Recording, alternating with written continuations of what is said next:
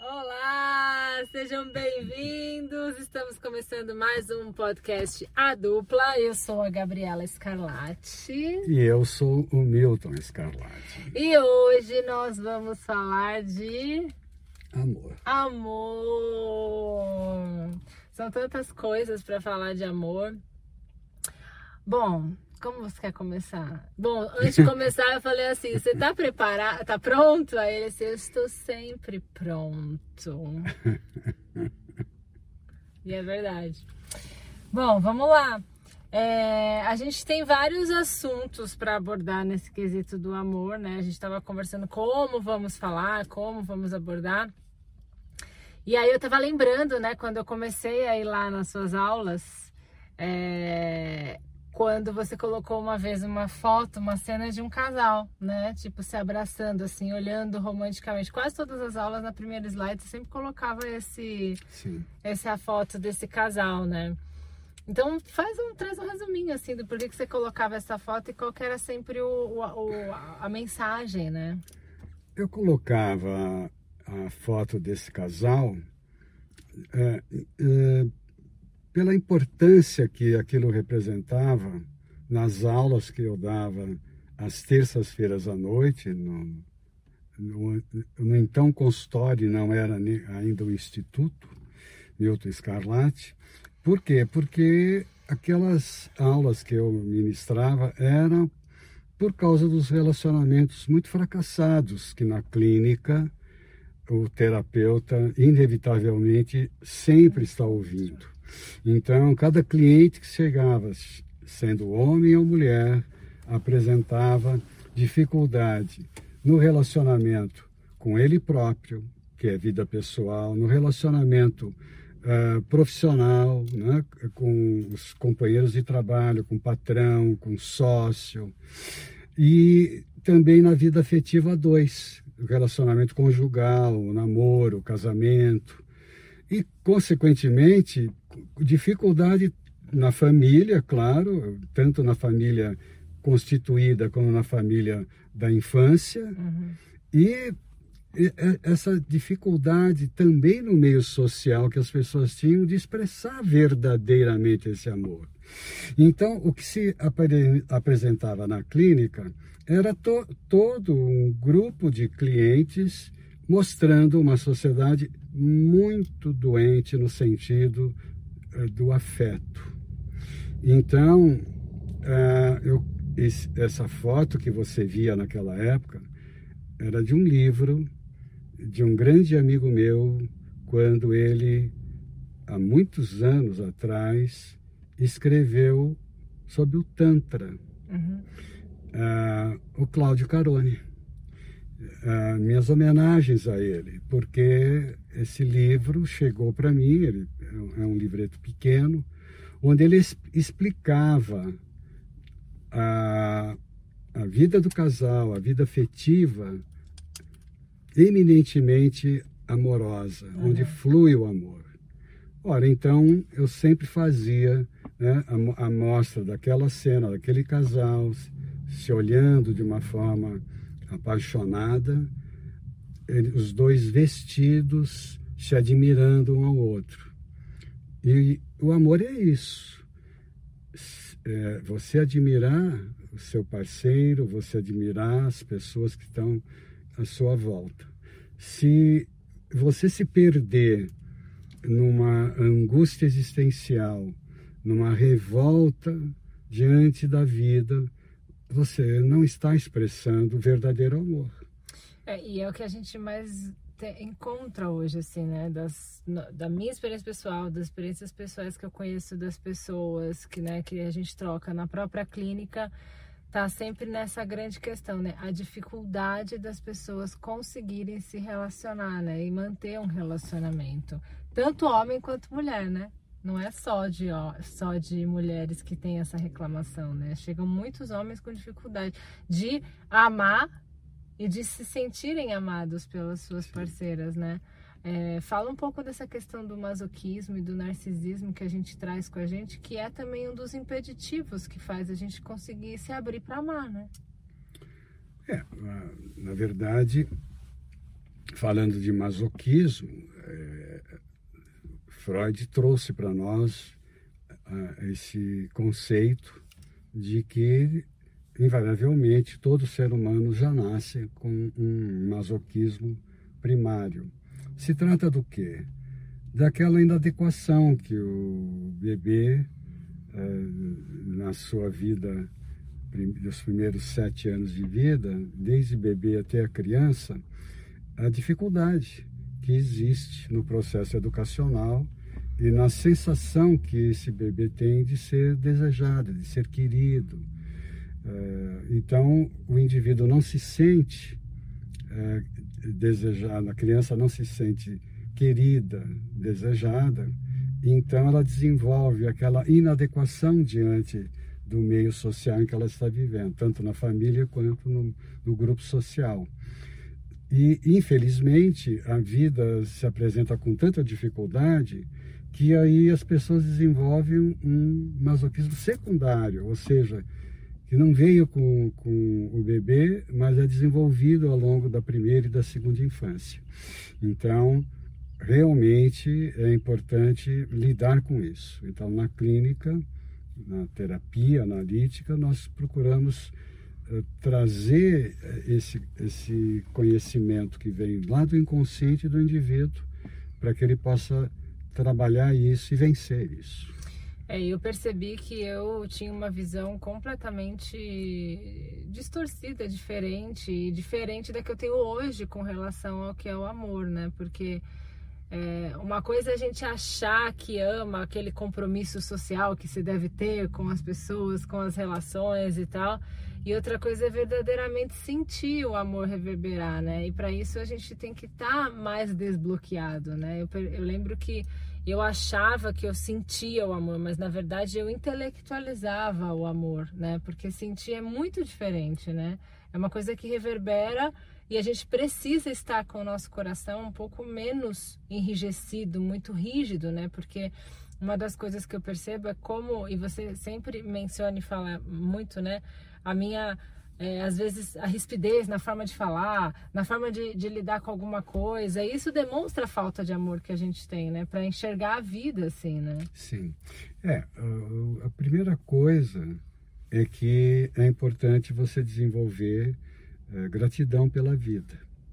Se você acha que a sua vida não vale nada, se a sua vida é uma vida medíocre, você não consegue ter esse olhar, essa percepção de gratidão.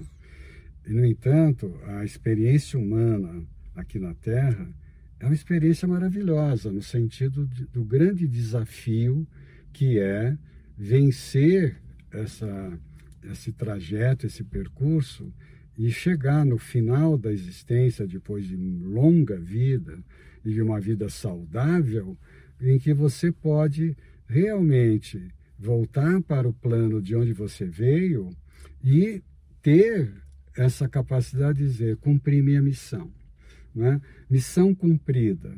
Porque se nós não entendermos desse jeito, e nós vamos só nos voltar para a materialidade, nós dificilmente teremos esse olhar compassivo. E o pensar, sentir e agir, que é importante estar integrados, porque o seu pensamento tem que estar alinhado com o seu sentimento e os dois têm que estar determinando uma atitude, uma ação eficaz, coordenada e graciosa. Ora, se a sua ação, em todo momento da sua vida, não for eficaz, não for coordenada, não for graciosa, é uma ação doentia. Então você vai colher os maus frutos dessa colheita, sem dúvida nenhuma, porque você está plantando, não é, negatividades, e a resposta vem, não tem dúvida disso. Agora, o que você falou do coração, do amor, tal, é importante entender que depois de Freud, o seu seguidor Reich trabalhou muito na questão das couraças musculares. Uhum. Então, quando você falou da rigidez que você experimenta muitas vezes, é porque, fazendo a análise do caráter, que o Reich, de uma maestria incrível, ele identificou que nós temos 7 anéis de tensão no nosso corpo e que esses anéis nós não temos consciência dele, e ele traz nessa consciência desses 7 anéis o anel do plexo cardíaco, do chakra cardíaco.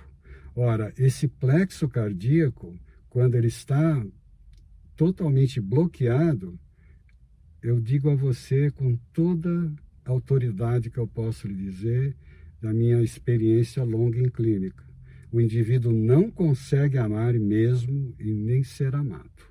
Então, é um caráter invariavelmente rígido. Uhum. Então, quando o Reich fez a classificação do caráter, Lowen, que é seu seguidor também, psiquiatra de Nova York, norte-americano, então ele também, na análise do caráter que ele desenvolve, são 5 tipos de estrutura de neuroses em que as pessoas ficam bloqueadas na explanação, na expressão do seu amor.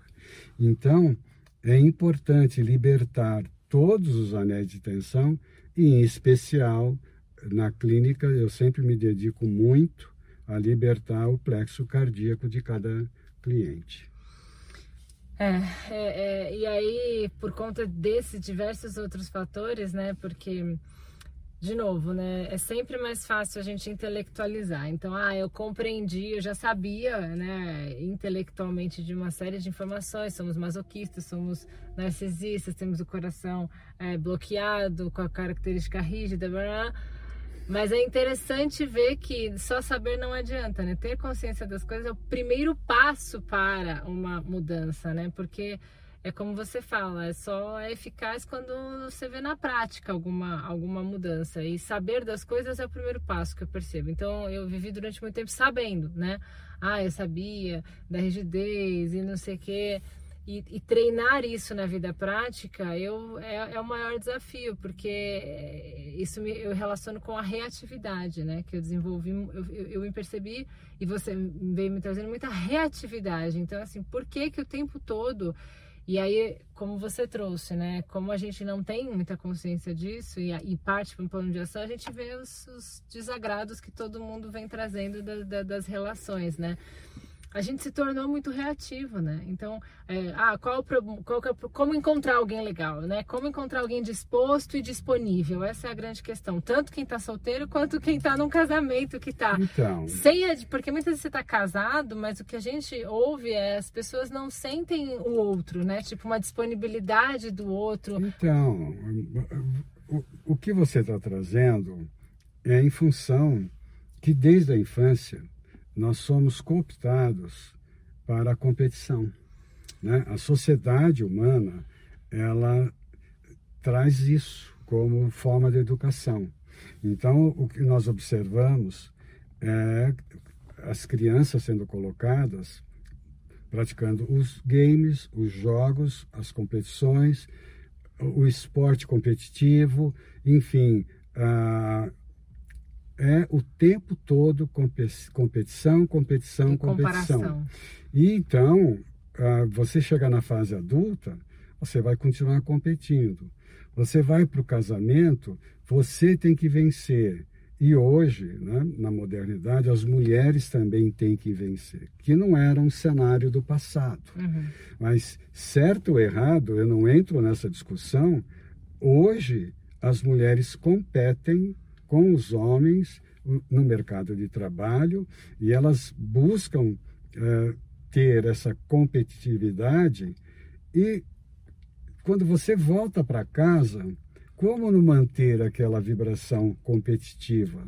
Ela se mantém. Uhum. É difícil desarmar os espíritos. Uhum. E por isso que quando se fala de amor, né, o amor é paciente, o amor é benigno. O amor, ele não suspeita, o amor, ele tolera. E essas frases nós tiramos da Bíblia, né? Frases onde Paulo também traz na sua epístola aos Coríntios a definição do verdadeiro amor. E ele fala como é importante, né, a fé, a esperança e o amor como requisitos importantíssimos na vida das pessoas. Agora, é um grande desafio daqui para frente, cada indivíduo, cada pessoa dentro do seu grupo, da sua família, do seu relacionamento, onde for, procurar desenvolver esse coração amoroso. E esse coração amoroso, ele não se desenvolve só pelo intelecto, como você acabou de dar o testemunho. É preciso trabalhar a energia que está segurando esse nível de tensão. E, claro, a análise do caráter do Reich, o estudo de Lowen ao romper as couraças do caráter no organismo, vão fazer com que a pessoa inicie um processo mais amoroso. É um grande desafio, é um percurso que não é de curto prazo, é de longo prazo, mas o resultado aparece. É, porque esse caminho do amor, ele muitas vezes está na contramão de muito do que ensinaram pra gente. É isso que você comentou, principalmente da competição, né? Sim. O tempo todo a gente tem que estar competindo. Eu percebi, assim, a minha geração, né, dos anos 80, 90, e vem vindo, assim, de mulheres, né, com um empoderamento, né, uma fala do empoderamento, de uma coisa que, no fim, o que mais a gente vê são as mulheres falsamente, né, empoderadas, mas muito frágeis, né, no sentido da emoção mesmo, né, tendo que bancar, muitas vezes, uma certa... postura, posição e tal, e no fim não é nada daquilo, mas também não sabe o que é, né, tipo de verdade, porque quando você faz a pergunta, né, quem é você, o que você tá fazendo aqui, quase ninguém sabe responder, né, porque justamente tem isso, você tem que fazer isso, você tem que casar, você tem que ter uma empresa, um cargo tal, nananã, chega uma hora que é muitas crises que existe de mulheres, principalmente 30, 40 anos, que até chegou nos topos de tudo, né, já fez o check de tudo que tinha que fazer, e se sente infeliz, né? Porque tá com esse bloqueio, né? Não necessariamente fazer o que tinha que fazer era uma realização, né? Todo encontro é um encontro que você provocou. Mesmo que as pessoas não acreditem nisso, existe um quanto de energia que, quando você intenciona a sua experiência de vida, ela vai acabar acontecendo. E o grande problema é esse, se você não propor que você vai ter esse encontro verdadeiramente amoroso, ele não acontece. Então os encontros acabam sendo encontros de interesses mais materializados e não encontros de amor, onde dois corações amorosos se conectam. Agora, isso é possível, então todas as pessoas que mantêm um estado de infelicidade poderão rever suas vidas, né? Então, o objetivo da terapia é esse, rever seu padrão de vibração, aquilo que você está pensando, para que o que você sinta seja realmente virtuoso, valoroso. No momento em que você pensa e sente de forma virtuosa, o resultado acaba sendo virtuoso também. Porque existe no mundo, né, um campo de vibrações muito poderoso. O grande problema é que nós não aprendemos isso de forma simples, de forma tranquila. Nós não temos esse aprendizado. Invariavelmente ele não ocorre. Então, é preciso esse olhar e essa vivência para que o resultado surja. Duas coisas importantes que eu coloquei em prática, que funcionaram, né? E muda muito essa frequência energética, que eu quero entrar agora, a gente falar um pouco de energia, mas antes só validando, assim, quando eu tinha uma visão um pouco menos de vida, assim, sobre o que é a vida, o amor, as relações, a proximidade, a conexão de fato, a parceria, assim... o meu meio era de um jeito. Então, é aquilo, você acha que é aquilo, né? Tipo assim, você, é assim que sempre foi, vai ser, tem um casal que você tem uma referencinha aqui, algum parente ali. Mas então não tinha muito, né? Assim, outras percepções. Parece que aquela sua bolha é mais ou menos a realidade ou algumas coisas extremas que você escuta. E quando eu comecei a mudar a minha percepção e tal, vem aquela introspecção. Então você tem um certo distanciamento do seu habitat natural, do seu meio natural, para começar um novo, né? Isso é para tudo, né? Quem começa a fazer um novo estilo de vida e tal. E aí eu comecei a ver, por exemplo, outros casais, a relação de outros casais, de um jeito que talvez se eu olhasse para eles alguns anos atrás, eu ia falar, nossa, que casal sem graça, então, nossa, que casal parece fake e tal. A diferença que é na reverberação, porque como hoje eu vivo bem com você, eu vejo alguns outros casais que também estão nessa busca diferente de se melhorarem, tem uma relação próxima de casal, muitos que fazem negócio juntos também, como a gente faz, mas que antes eu nem enxergava isso, assim, eu sempre achava que era perrengue, tipo, ter que aceitar algumas coisas, ou separar, ou não aceitar e tal. Então, a questão da frequência é algo que eu percebi que muda muito quando você começa a mudar a sua frequência, né? Porque a gente estava conversando outro dia com algumas meninas, né? Que a gente fala, eu atraio certos tipos de relacionamento, eu atraio. Não, muitas vezes a gente vai buscar alguns tipos de relacionamentos, não é que a gente atrai, a gente vai buscar algumas situações que para repetir nosso padrão, para manter a gente num certo masoquismo e não evoluir. Eu diria que é as duas coisas, você atrai e você busca. Pela frequência, né? Então assim, na frequência a gente fica se conectando com aquilo que ainda está valendo em nós, né? Sim. Então por isso que não somos nem vítimas nem bandidos, assim. Né, da nossa própria história, dos algozes. É a experiência humana.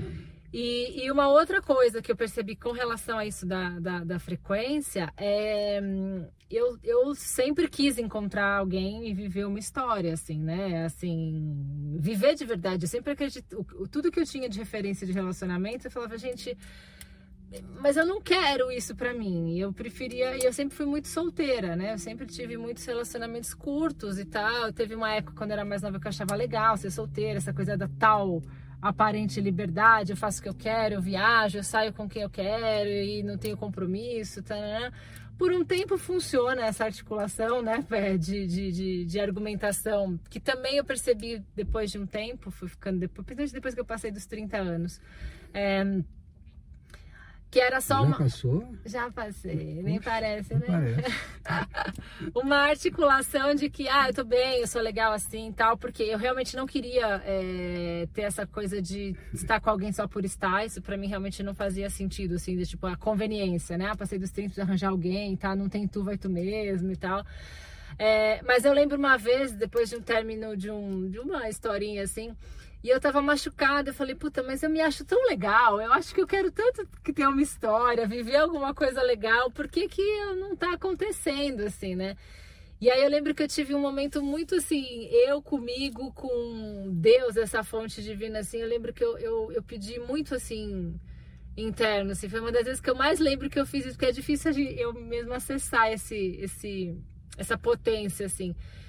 E aí eu fiz um pedido profundo, assim, que eu tentava também me enganar, falar que eu tava bem sozinha e tal, mas eu queria muito viver uma história 2, né? Assim, viver de verdade, assim, o amor, conhecer o amor, porque eu acho que até então eu não tinha conhecido antes de você de verdade o amor. E aí eu pedi pra Deus, eu falei assim, olha, eu quero muito viver essa história. Essa história que eu sei que existe, que é possível, assim, não acho que seja tão pouco do que eu vejo, percebo e não consegui ter. E daí eu lembro que eu pedi muito, assim, eu quero muito isso, mas se não for, nessa minha experiência terrena, se não for para eu viver isso, tira de mim com a mão esse desejo, sabe? Porque sempre tem um buraco, né? Eu ficava, tira de mim esse desejo, que eu possa aceitar isso de uma forma realmente tranquila, honesta comigo, sabe? Que eu possa aceitar isso e realmente então viver bem fazendo outras coisas e tal, mas que seja tranquilo para mim profundamente, não só na fala, sabe? Porque no fim esse disfarce não era legal. Eu tava sofrendo internamente. Você tava querendo assim uma sublimação. Ou seja, eu tava querendo me livrar desse desejo de querer ter alguém, se não fosse para sublimar. E aí eu pedi muito, eu falei assim, olha, que eu fique bem com isso então. Se eu não vou casar, não vou ter filhos, se eu não vou viver uma história de amor, então que eu fique bem com isso profundamente, sabe? Eu pedi muito, assim. E aí foi muito bom, porque eu senti, assim, que realmente com o tempo, né? Uma leveza maior, eu fiquei mais em paz com isso, assim. E aí, logo depois, você veio e se declarou e tal, e tem toda aquela nossa história do primeiro capítulo, que a gente contou. Mas que aconteceu, assim, né? Mas primeiro você precisa se desapegar da situação, muitas vezes, para que daí ela aconteça, né? Você falou de uma coisa importantíssima. O desapego. Exato. É uma das virtudes mais importantes, quando realmente nós não precisamos abandonar nenhum sonho, nenhum desejo, mas a gente tem que aprender a ser desapegado também, de quando esse sonho, esse desejo ainda não aconteceu. Porque senão você inferniza a sua vida. E como é que faz quando você acorda de manhã, você não vai cumprimentar o dia, você não vai consagrar esse dia como um dia feliz? Não. Você pode não ter atingido ainda seus objetivos, mas você tem que declarar que esse dia é feliz. Sim. Isso é fundamental, porque no momento que você faz essa declaração de um dia próspero, de um dia feliz, você está se aproximando mais dos seus objetivos. É assim que funciona o plano mental e vibracional do universo. Nós não estamos aqui na Terra absurdamente abandonados de uma energia cósmica que nos envolve. Daí a experiência da energia Qi, que os chineses há longos séculos atrás nos trouxeram, os grandes mestres. É um quanto de energia cósmica que está aqui, presente na nossa experiência de vida. E a energia ela é fundamental na vida de todos nós, mesmo que a gente não acredite na existência dela. Falando um pouco agora de energia, muita gente chega reclamando da falta de vitalidade. Sim. Né? Como que a gente... E aí eu queria que você falasse um pouco de como você falava na aula, da questão da reverberação da energia nos nossos corpos individuais e na relação a dois, principalmente a relação sexual, que sempre todo mundo traz como um problema. E tá sempre aparentemente boa, mas ruim, né? Vou tentar abrir um pouquinho o vidro aqui, que tá muito calor. Daqui a pouco eu fecho. Tudo bem. É. Então, essa questão, vamos voltar àquela foto que você se referiu do livro do meu amigo Cláudio. Quando ele colocou aquela foto, ele estava mostrando um casal namorando. Nos planos antigos da humanidade, lá na antiguidade, existia todo um conjunto de normas de quando dois jovens desejavam começar um namoro. Então, eles eram efetivamente orientados invariavelmente por um mestre, que trazia para eles esse conhecimento. Esse conhecimento do fluxo de energia. Então é assim, se o indivíduo, tanto homem quanto mulher, não tiver domínio sobre o fluxo de energia que existe no seu corpo, ele não conseguirá efetivamente ser um amante amoroso. Ele vai simplesmente ser uma máquina. E a questão do relacionamento a dois, da questão sexual, está longe de ser mecânico, não é? Então, se as pessoas fizerem sexo exclusivamente de forma mecânica, isso não é amor. né? Isso é sexo. Porque sexo efetivamente não é amor. Uhum. Né? Amor, ele transcende isso. Uhum. Ah, mas como vem você dizendo que eu não fiz amor ontem com o meu companheiro, com a minha companheira? Não, eu não sei de como você fez e como é que vocês sentem. Eu não posso julgar isso. Mas o que eu quero dizer que é fundamental que quando se faz a leitura dessa energia que você está transcendendo com ela, que você está fluindo nesse campo de energia, é fundamental que realmente você aprenda que existe um campo de energia seu e um campo de energia do parceiro, da parceira.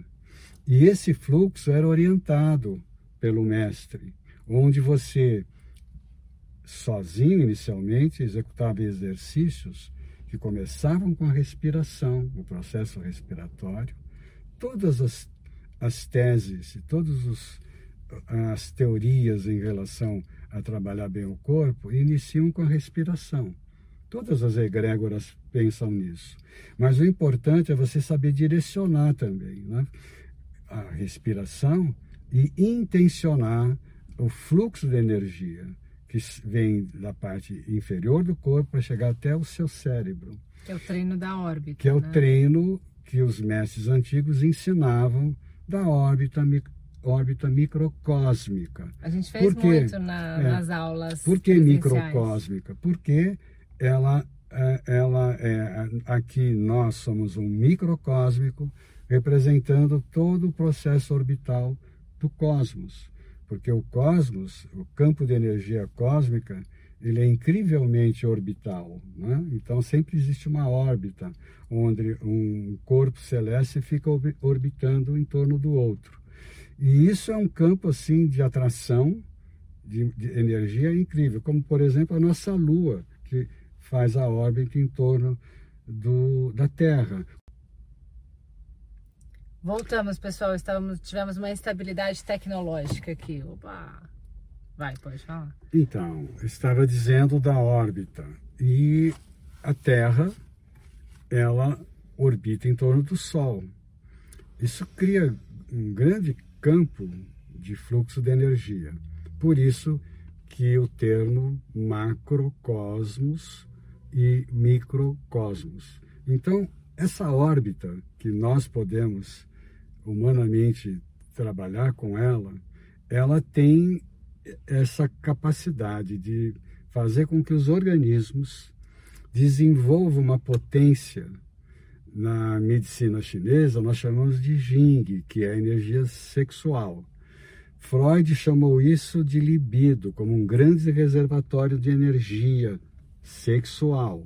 Então, como é importante o ser humano, homem e mulher, compreender que o corpo dele todo é permeado desse campo de energia, e não apenas os órgãos genitais. Os órgãos genitais, eles têm uma função incrível, que é a procriação, a perpetuação da nossa espécie, da espécie humana. Isso é sagrado, isso é incrivelmente sagrado. Agora, o importante é não banalizar essa relação. Uhum. Então, os casais que banalizam essa relação, eles têm pouco tempo de existência como casal.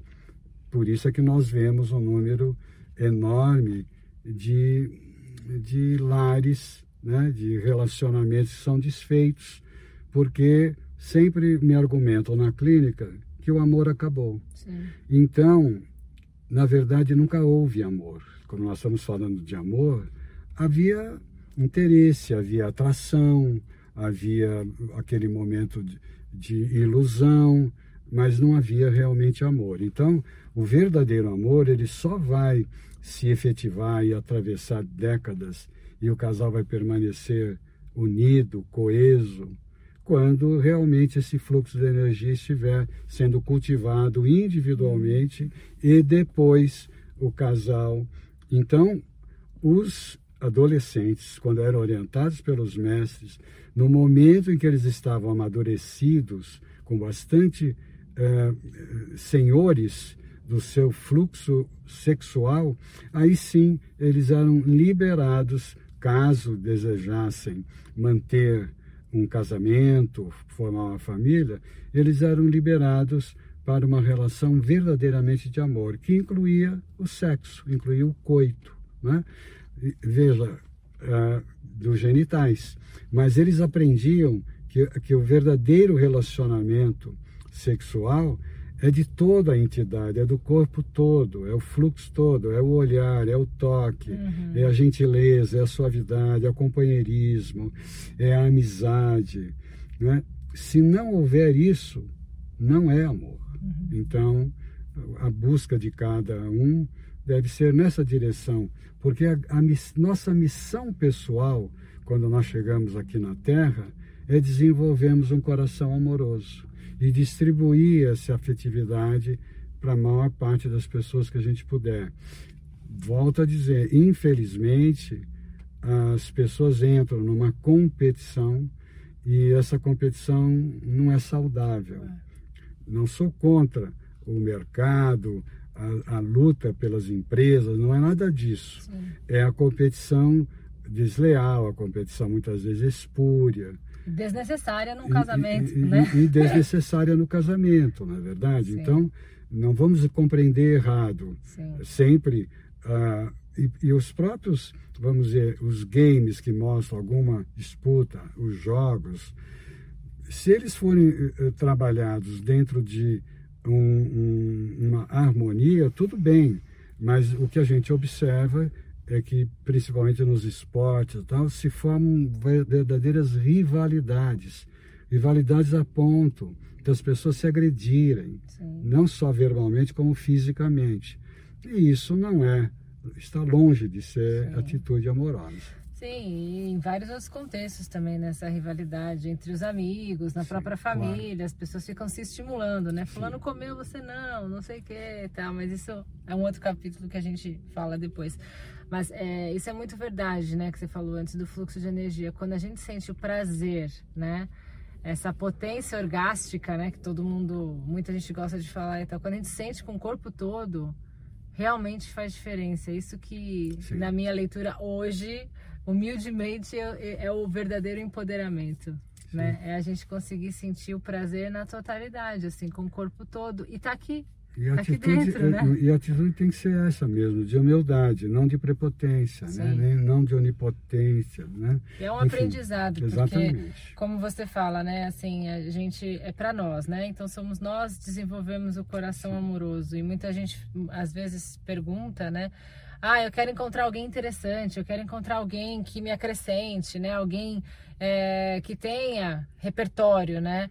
Mas a pergunta que eu faço é, você tem um repertório, né? Você se tornou uma pessoa interessante? Se tornar uma pessoa interessante, o que é? Nada mais é do que você cuidar da sua própria vida, né? Ter uma boa alimentação, ler algum assunto, saber de algum assunto, ter uma diversidade, né? Ter um repertório. Então, eu também, uma das coisas que eu fiz como jornada também foi, assim, me tornar uma pessoa interessante, né? Na medida do que eu podia, assim, né? E conseguia. Para poder, como é que eu quero atrair alguém se eu não consigo dar, né? E aí, vira uma chavinha que a gente sai do nosso egoísmo narcisista, né? Do tipo, eu quero você porque pelas coisas que você faz para mim, né? Tipo assim, porque você é legal comigo, que faz tudo que eu gosto, me leva para jantar, não sei o que. Isso não é amor, né? Isso é o que eu gosto do que você dá para mim, né? Tipo, o que você me oferece. Mas quando a gente começa a trabalhar isso no sentido de eu quero ser cada vez melhor e tal, é natural o desejo de querer ver o outro bem. Sim, mas eu ia te convidar para jantar, então não posso? Pode! Bom, mas a primeira vez eu queria pagar, né? Eu queria dividir a conta, porque não, eu sou mulher, não vou pagar bolo, então, são tantos aprendizados, são nessas pequenas coisas, são tantos aprendizados que...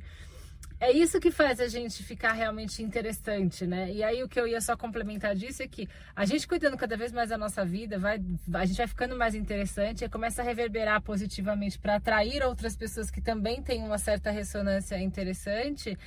E aí é muito natural o desejo da gente, quando está se relacionando com alguém, querer...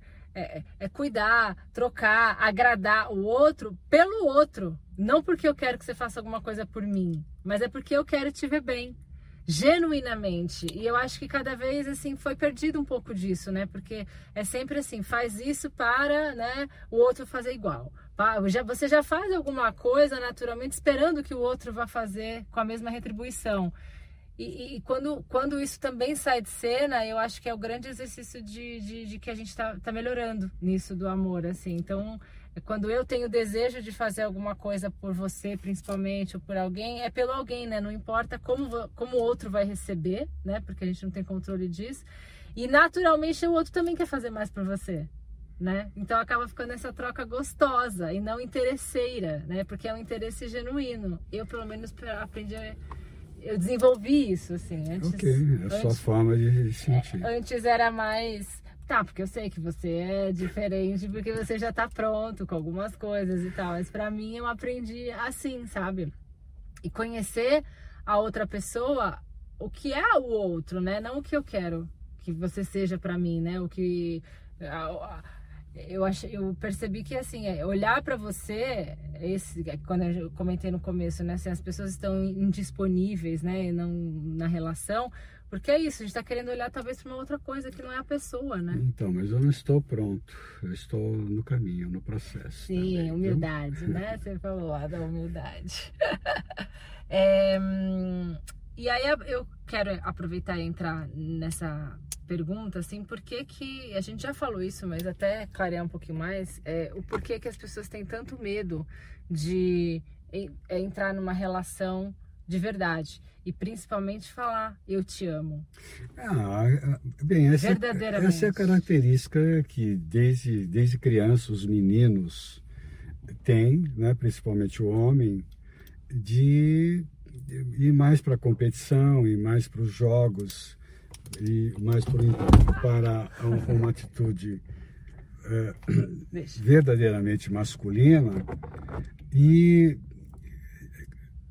com o desenvolvimento da estrutura de caráter ao longo da sua experiência nessa juventude, o indivíduo vai se mantendo cada vez mais numa posição defensiva. Né? Nós chamamos de mecanismos de defesa do ego. E surge com muita força o narcisismo. O que é o narcisismo? É aquela atitude, né, inconsciente até, do indivíduo achar que ele é o máximo e que o outro é menos do que ele. Né? O narciso ele se revela só a ele próprio, porque o narciso viu no espelho d'água quão maravilhoso ele era. Ele não consegue enxergar o outro, principalmente a mulher, que ele acaba considerando inferior a ele, né? Isso é um narcisismo primário que também é desenvolvido a partir da infância, e principalmente o menino, não é? Não estou dizendo que seja só dos meninos. As meninas também podem desenvolver, mas é mais prevalente nos garotos. Tanto é que os garotos vão muito mais para os jogos, para a competição, e as meninas ficam mais passivas. Claro que... Nem todas, né? Eu, por exemplo, não Sim, fui. Você foi uma exceção. Tem muitas meninas que são ativas, tal, mas o feminino, que eu quero dizer, ele é mais comportado em relação ao masculino. Isso é... Bom, mas hoje o cenário feminino não está comportado. Sim, nós estamos falando ao longo da história da nossa evolução humana, que, claro, hoje nós sofremos de novo essa disfunção social, né? Então, o Reich denominava o que ele chamava de peste emocional, quando homens e mulheres não conseguiam exprimir o verdadeiro amor um pelo outro. E tanto é que o Reich acabou vivendo entre duas guerras mundiais, né, na Europa, e nada mais claro do que definir a peça emocional das pessoas, não é? Agora, voltando para o relacionamento a dois, ele é extremamente difícil, claro, mas é perfeitamente possível de ser muito mais gracioso, muito mais pleno, desde que as pessoas vençam o masoquismo, o narcisismo e essas posições de caráter. A estrutura de caráter acaba aprisionando os indivíduos numa atitude repetitiva. Então, o desafio continua sempre de um processo terapêutico, analítico, na clínica, para que o desenvolvimento dessas pessoas possa ocorrer. Uma das coisas, né, que a gente tem falado bastante é... Eu acho que também é uma revisão do que foi ensinado pra gente, até como valores e até como modo de viver, assim, né? Do que é o real encontro de duas pessoas, né? Tipo, por que você quer estar com uma outra pessoa, né? Quando a gente começa a ver, perceber isso, começa a mudar também alguns caminhos, assim, né? E não necessariamente, eu acho que... Eu não sei, algumas percepções vão mudando da gente com relação à vida, assim, com relação ao porquê do que a gente quer estar com alguém, né? Porque existe também aquela coisa do desespero, né? Ai, quero estar com alguém porque eu não quero ficar sozinha, né? Não é equivocado, né? Isso. Você pode desejar não ficar sozinho, isso não é necessariamente ruim. O que é ruim é você não saber ficar com você mesma. Então, isso é fundamental. Existem casos na clínica em que a pessoa ela não se suporta estando sozinha. Então, é preciso passar por esse treino que eu me referi, a melhorar o fluxo respiratório, a vibração do corpo, a pulsação do corpo, trazer essa pessoa através de exercícios, de meditação, de relaxamento. É toda uma sorte de eventos que precisam ocorrer clinicamente para que essa pessoa consiga esse ato maravilhoso de achar que a sua presença, a sua companhia é agradável. Aí sim, o encontro com o outro se torna um encontro maravilhoso. Agora, se você precisa se encontrar com o outro só porque você não quer ficar sozinho, você não suporta ficar sozinho, aí já mostra um grau de neurose que precisa ser observado e trabalhado, tá bom? E aí a gente volta para aquilo, né? De que sempre é primeiro com a gente, né? Sem dúvida. Não tem saída, assim. Quanto mais gostoso fica a gente ficar com a gente, mais gostoso também fica a inteireza, né? Porque daí eu vou me relacionar com uma outra pessoa pela outra pessoa, né?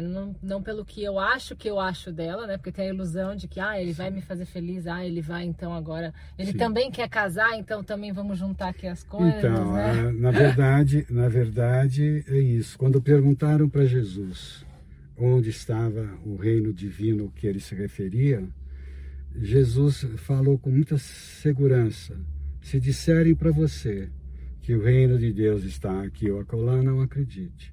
O reino de Deus está dentro de você. Veja, essa afirmação do grande mestre mostra a maior verdade que tem. O reino divino está dentro de cada um. Então é importante nós termos esse acesso. E Freud revelou que esse dentro de nós é o nosso inconsciente, não é?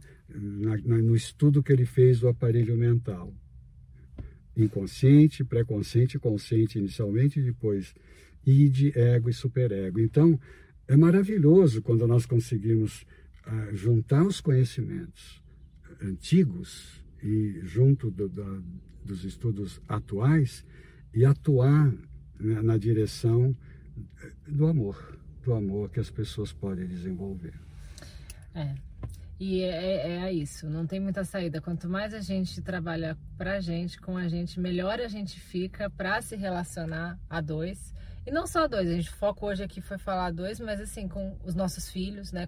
Quando os pais estão bem, como é melhor para o crescimento do filho, para nossa relação com os nossos pais, no trabalho, né? Com todas as nossas relações. E aí sim a gente vai pro coração amoroso, né? Que ele não precisa mais, quando a gente se torna com o coração amoroso, ele não precisa mais se preparar, né? Já está. Então já é uma reverberação. Então, mas você disse, quando os pais estão bem, essa não é uma realidade da vida moderna, da vida atual. Sim, tudo que a gente está falando não é... essa proposta de amor que a gente está falando não é uma realidade comum. Exato. tá bom? A gente tá aqui para isso, para começar bem. A exercitar e a falar sobre isso. Mais uma pergunta que algumas pessoas falam sobre o amor. O amor é uma decisão?